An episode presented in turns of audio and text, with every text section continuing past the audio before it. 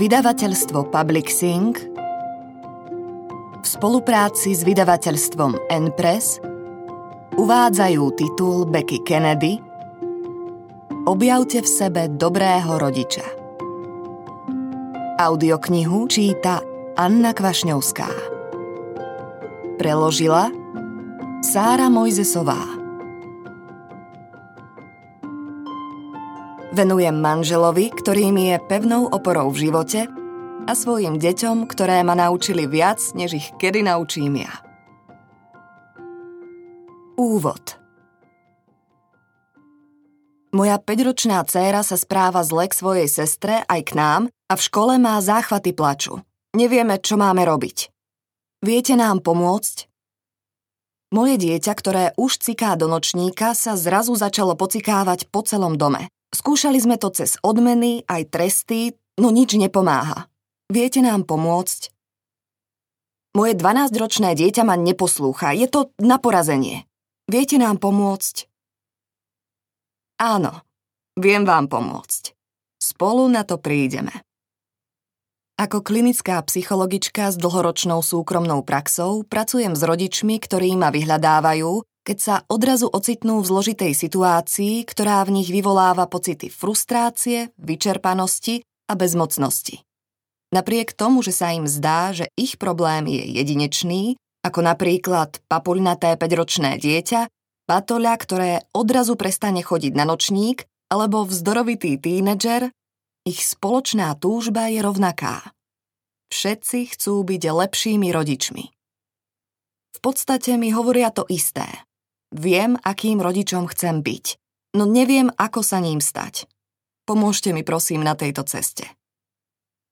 Na sedeniach s rodičmi začíname tým, že sa spoločne snažíme prísť na koreň problematického správania. Správanie je totiž kľúčom k pochopeniu, s čím dieťa a často aj celý rodinný systém zápasia. Keď sa začneme zaoberať správaním, dokážeme dieťa lepšie spoznať zistujeme, čo potrebuje, aké zručnosti mu chýbajú a zároveň odhaľujeme citlivé miesta rodičov a oblasti možného zlepšenia. Od otázok, čo je s mojím dieťaťom v neporiadku, dokážete to napraviť, sa posúvame k otázkam, s čím moje dieťa zápasí a aká je moja rodičovská úloha. A dúfam, že aj k otázke, čo z tejto situácie vyplýva pre mňa. Moja práca s rodičmi spočíva v tom, že im podávam pomocnú ruku, keď cítia beznádej a zúfalstvo a snažím sa dodať im nádej, silu, tak aby došli k sebereflexii. To všetko bez využitia obľúbených rodičovských stratégií. Neodporúčam rodičom, aby deťom za správanie udeľovali odmeny, tresty, chodenie do kúta, tabulky s nálepkami, či aby ich správanie jednoducho ignorovali. Čo teda odporúčam? V prvom rade pochopenie, že detské správanie je len špička ľadovca nad vodou, pod ktorou sa ukrýva celý vnútorný svet dieťaťa, ktoré túži po porozumení.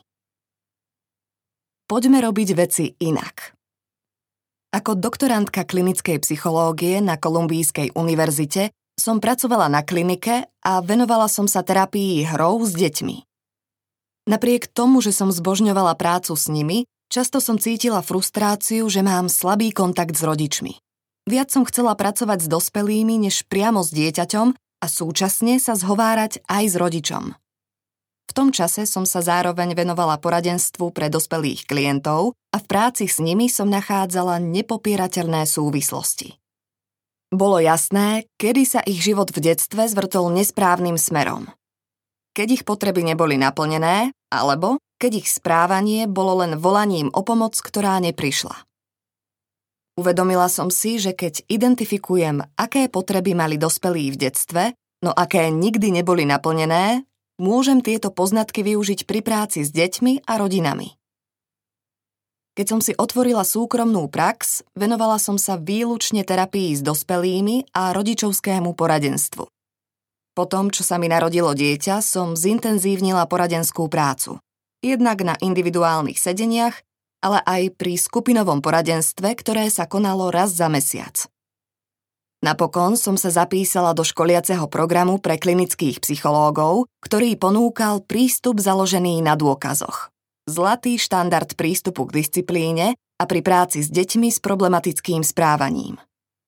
Metódy, s ktorými sa pracovalo, som považovala za logické a čisté a odchádzala som s množstvom poznatkov o metódach, ktoré odborníci na rodičovstvo odporúčajú aj dnes. Mala som pocit, že som získala dokonalý návod, ako odstrániť nežiaduce a podporiť prosociálne správanie u detí, čiže poddajnejšie správanie, ktoré rodičom vyhovuje. Ibaže o niekoľko týždňov mi došlo, že je to hrozný prístup. Za každým, keď som počula výraz založené na dôkazoch, nadvihol sa mi žalúdok. Nemohla som sa zbaviť podozrenia, že dané metódy, ktorým by som sa sama vzpriečila, ak by ich chcel niekto použiť na mne, nemusia byť najlepšou cestou pri výchove detí. Jasné, že dávali zmysel a logiku, no sústredili sa skôr na odstránenie nežiaduceho správania a vynútenie poslušnosti na úkor vzťahu rodiča s dieťaťom. Bežným príkladom bolo státie v kúte – No čo ak rodič pošle dieťa do kúta práve v momente, keď ho najviac potrebuje? Kde je, nuž, obyčajná ľudskosť? Uvedomila som si, že prístupy založené na dôkazoch vychádzajú z princípov teórie učenia, ktorú uplatňuje behaviorizmus. Zameriava sa skôr na pozorovateľné správanie, než na pozorovateľné mentálne stavy ako pocity, myšlienky a túžby. Behaviorizmus dáva prednosť modelovaniu správania pred pochopením správania. Správanie vníma ako celok, nie vyjadrenie nenaplnených potrieb. To je dôvod, prečo mi prístup založený na dôkazoch nevyhovoval. Zamienial si signál, čo sa skutočne deje s dieťaťom, s hlukom, správanie.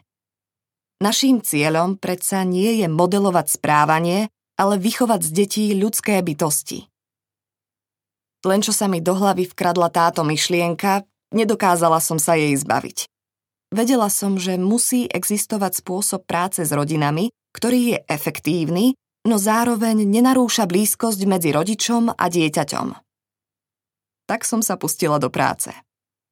Zosumarizovala som všetky poznatky o vzťahovej väzbe, všímavosti a rodinných konšteláciách, čo boli teoretické prístupy, ktoré boli súčasťou mojej súkromnej praxe a snažila som sa pretransformovať tieto myšlienky do metódy práce s rodičmi, ktorá bola konkrétna, prístupná a zrozumiteľná. Ukázalo sa, že ak posunieme rodičovské myslenie od následkov k blízkosti, neznamená to stratu kontroly rodičov nad deťmi. Hoci neodporúčam státie v kúte, tresty, metódu prirodzených a logických dôsledkov či ignorovanie, rodičovský štýl, ktorý ponúkam dospelým, nie je založený ani na zhovievavosti či slabých mantineloch. Som zástankyňa pevne stanovených hraníc, rodičovskej autority a pevného vedenia pri súčasnom zachovaní pozitívneho vzťahu, dôvery a rešpektu. Hlboké myšlienky, praktické metódy. Čiže ako používať túto audioknihu. Pri práci s pacientmi často hovorím, že dve veci sú pravdivé. Praktické výchovné metódy založené na riešení môžu často podporiť hĺbšie uzdravenie.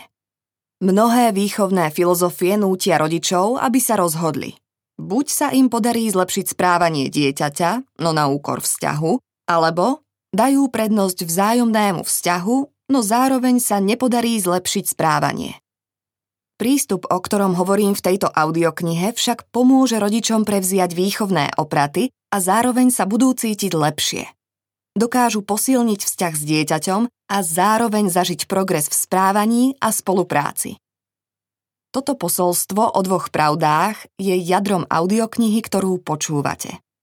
Informácie sú založené na teórii a množstve metód, na dôkazoch, aj využívaní intuície. V popredí stojí pohoda rodiča a súčasne blaho dieťaťa. Klient príde ku mne s otázkou, ako má zlepšiť správanie dieťaťa, no odchádza s niečím oveľa zásadnejším. Pochopením, prečo sa dieťa správa tak, ako sa správa a so skupinou nástrojov, ktorými dokáže uviesť porozumenie do praxe. Dúfam, že keď dopočúvate, odídete s podobnými poznatkami. Verím, že v sebe znovu objavíte súcit k sebe samému, schopnosť sebaregulácie a sebavedomie a budete sa cítiť dostatočne vybavení na výchovu detí a na to, aby ste aj im vštepili tieto dôležité vlastnosti. Berte túto audioknihu ako zasvetenie do rodičovského modelu, ktorý je založený na sebarozvoji aj na vývine vášho dieťaťa. Prvých desiatich kapitolách vám porozprávam o rodičovských zásadách, ktoré uplatňujem pri výchove svojich troch detí, pri práci s klientmi a ich rodinami, na sociálnych sieťach či pri poradenstve pre rodičov, ktorých som stretla počas mnohých rokov praxe.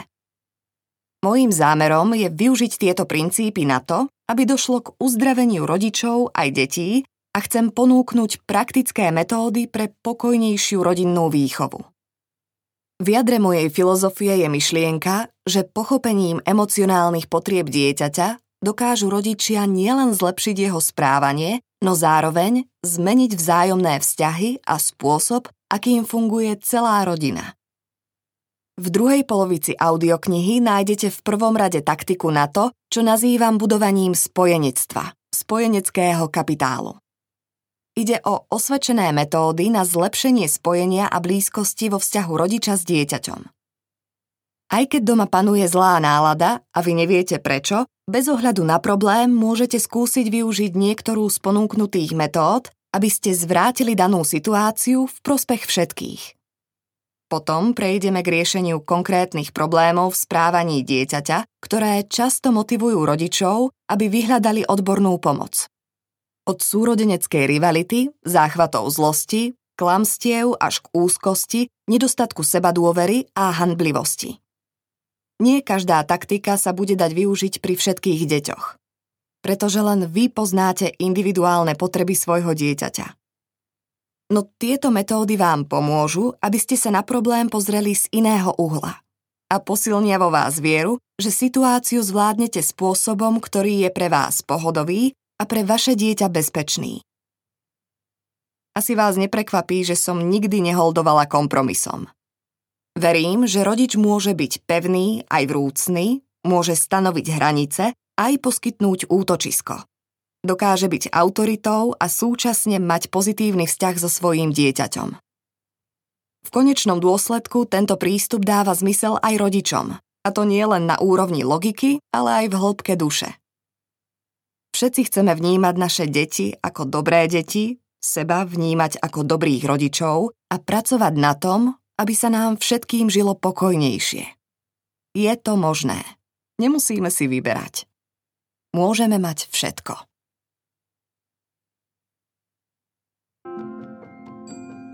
Prvá časť Výchovné princípy doktorky Becky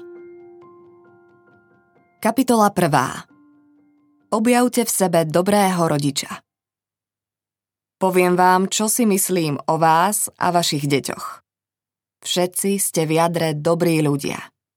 Keď nazvete svojho potomka rozmaznaným zasranom, aj tak ste vnútri dobrý človek. Keď vaše dieťa klame o tom, že zničilo sestrinu vežičku z kociek, hoci ste to videli na vlastné oči, stále je dobrým človekom. Keď poviem, že ste vo vnútri dobrý človek, myslím tým, že všetci sme v jadre súcitní, milujúci láskaví ľudia. Princíp vnútorného dobra je to, čo ma poháňa k ďalšej práci.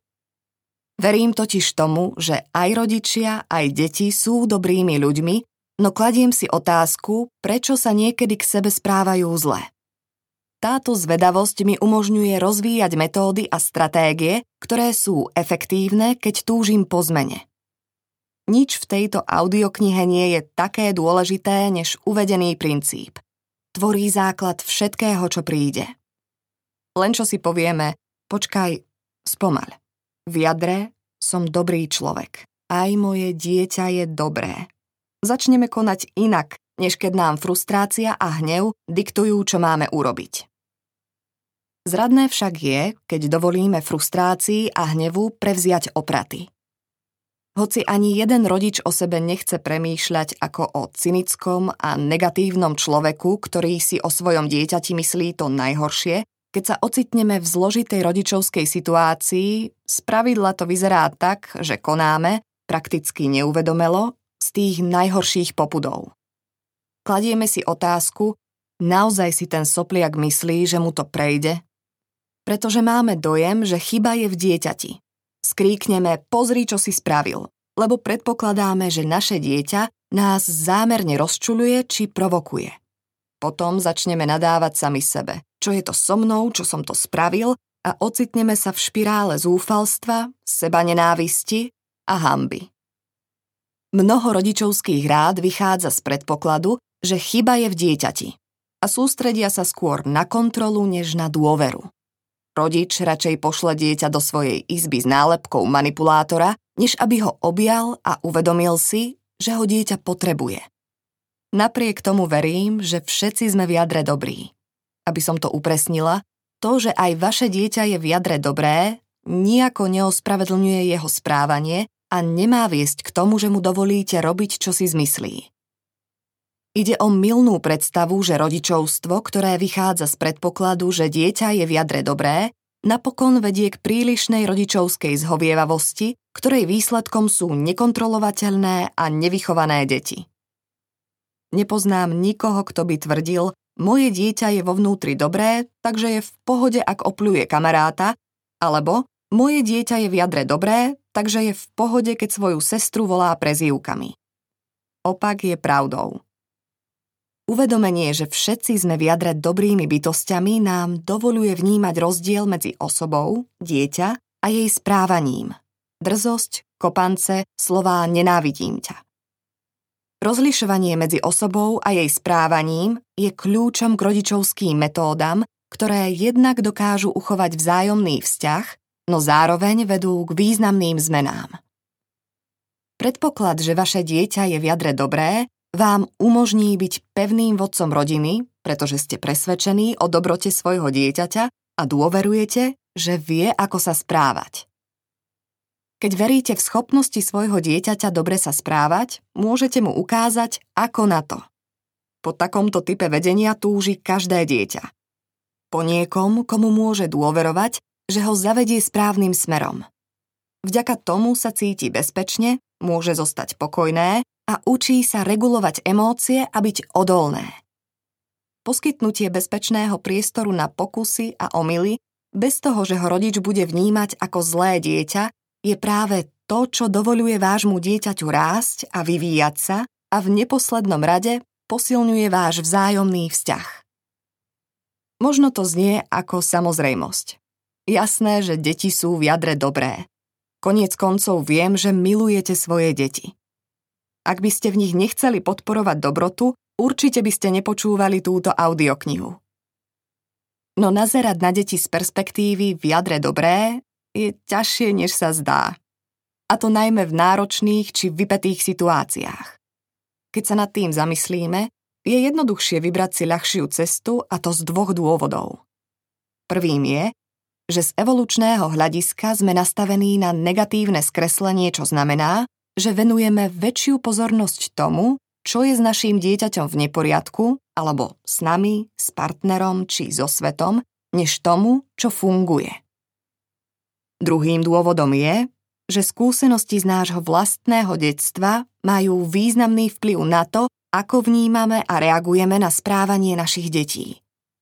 Veľa z nás vyrastalo v rodinách, v ktorých sme boli vystavení skôr odsúdeniu než zvedavosti kritike na miesto porozumenia či trestu na miesto diskusie.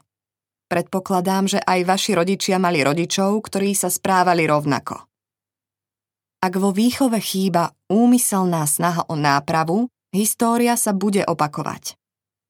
Výsledkom tohto vzorca je, že rodičia posudzujú správanie svojich detí na základe osobnosti, nie na základe otázky, čo v danej chvíli deti potrebujú. Čo ak by sme sa na správanie začali pozerať ako na výraz potreby, nie identity? Namiesto toho, aby sme deti karhali za ich zlé správanie, čo v nich vyvoláva pocity osamelosti a beznádeje, pomôžeme im získať prístup k dobrote a tým sa zároveň zlepší ich správanie. Zmeniť rodičovské hľadisko nie je ľahké, no stojí to za to. Prepojenie obvodov Chcem, aby ste sa zamysleli nad svojím detstvom a predstavili si, ako by zareagovali vaši rodičia v nasledujúcich situáciách. Prvá. Máte 3 roky. Do rodiny príde nová sestrička a každý hýka a ochká nad bábetkom. Vnútorne zápasíte s novou situáciou, lebo každý vám vraví, že by ste sa mali tešiť. Reagujete výbuchmi zlosti, beriete bábetku hračky z rúk a nakoniec vás výjde, vráte ju naspäť do nemocnice, neznášam ju. Čo sa potom stane? Ako zareagujú vaši rodičia? Druhá situácia. Máte 7 rokov a veľmi chcete keksík, hoci vám otec výslovne povedal, že nemôžete. Máte plné zuby toho, že vám stále niekto niečo diktuje a hovorí, čo nesmiete, takže keď sa zrazu ocitnete o samote v kuchyni, zoberiete si vytúženú sladkosť. Otec vás však prichytí s keksíkom v ruke. Čo sa potom stane? Čo urobí? Tretia situácia. Máte 13 rokov a trápite sa so slohom, čo máte napísať do školy. Poviete rodičom, že už je hotový, no keď k vám zavolá učiteľ, rodičia sa dozvedia, že ste ho vôbec neodovzdali. Čo sa potom stane?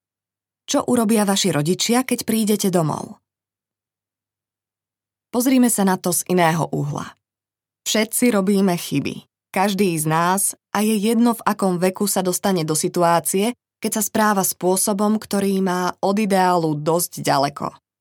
No raný vek je pre dieťa obzvlášť dôležitý, lebo naše telo začína vnímať, ako premýšľame a ako reagujeme na náročné okolnosti na základe toho, ako premýšľajú a reagujú na nás naši rodičia.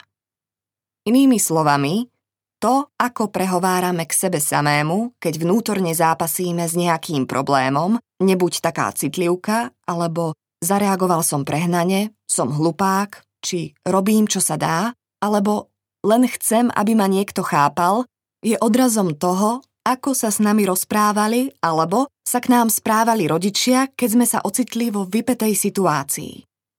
Znamená to, že odpoveď na otázku, čo sa potom stane, je kľúčom k pochopeniu nášho vnútorného obvodu. Čo mám na mysli pod výrazom obvod?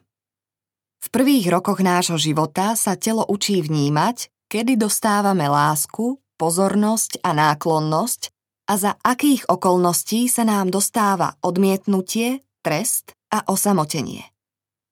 Získané dáta sú rozhodujúcim prvkom nášho prežitia, pretože vytvorenie citovej väzby k človeku, ktorý sa o nás stará, je primárnym cieľom každého malého a bezmocného dieťaťa.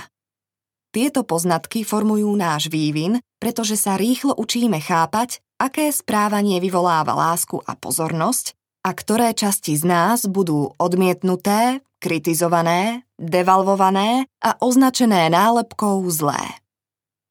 No takto sa veci majú. Žiadna časť z nás nie je v skutočnosti zlá. Za slovami vráte ju naspäť do nemocnice, neznášam ju, je bolesť, obrovský strach z opustenia a pocit ohrozenia v rodine.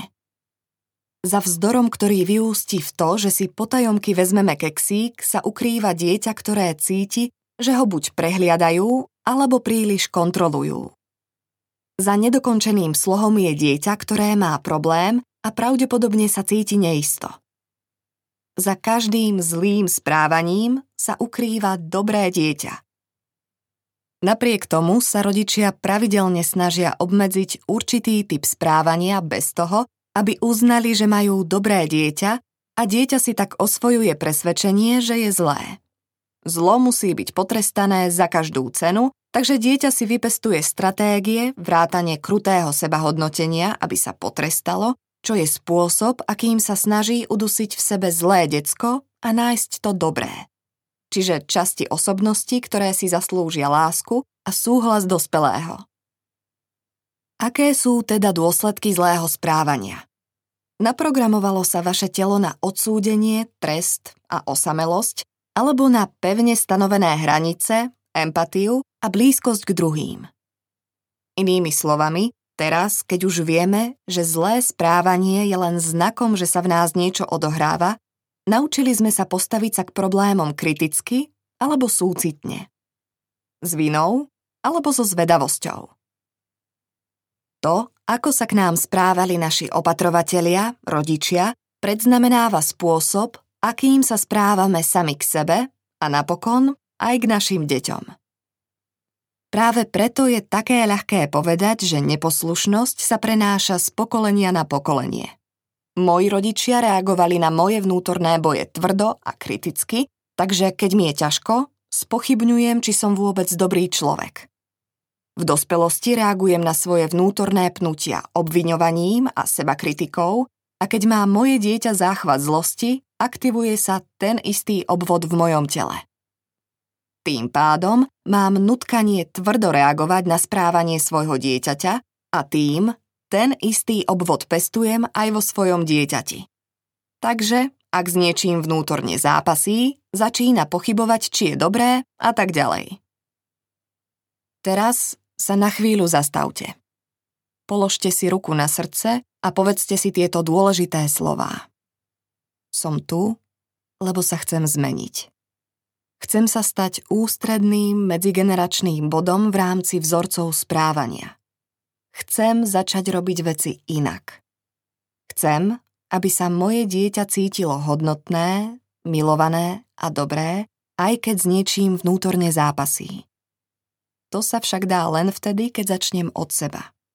Odjak živa som bol dobrý človek. Nie je vašou chybou, že ste sa ocitli uprostred medzigeneračných vzorcov správania. Práve naopak. Ak počúvate túto audioknihu, hovorí to o vás, že sa snažíte prelomiť bludný kruh a prahnete potom, aby sa z vás stal človek, pri ktorom sa všetky škodlivé vzorce aj skončia. Ste ochotní vziať na seba bremeno predchádzajúcich generácií, aby ste zmenili generácie, ktoré prídu po vás. Fíha, Zďaleka nie ste na vine.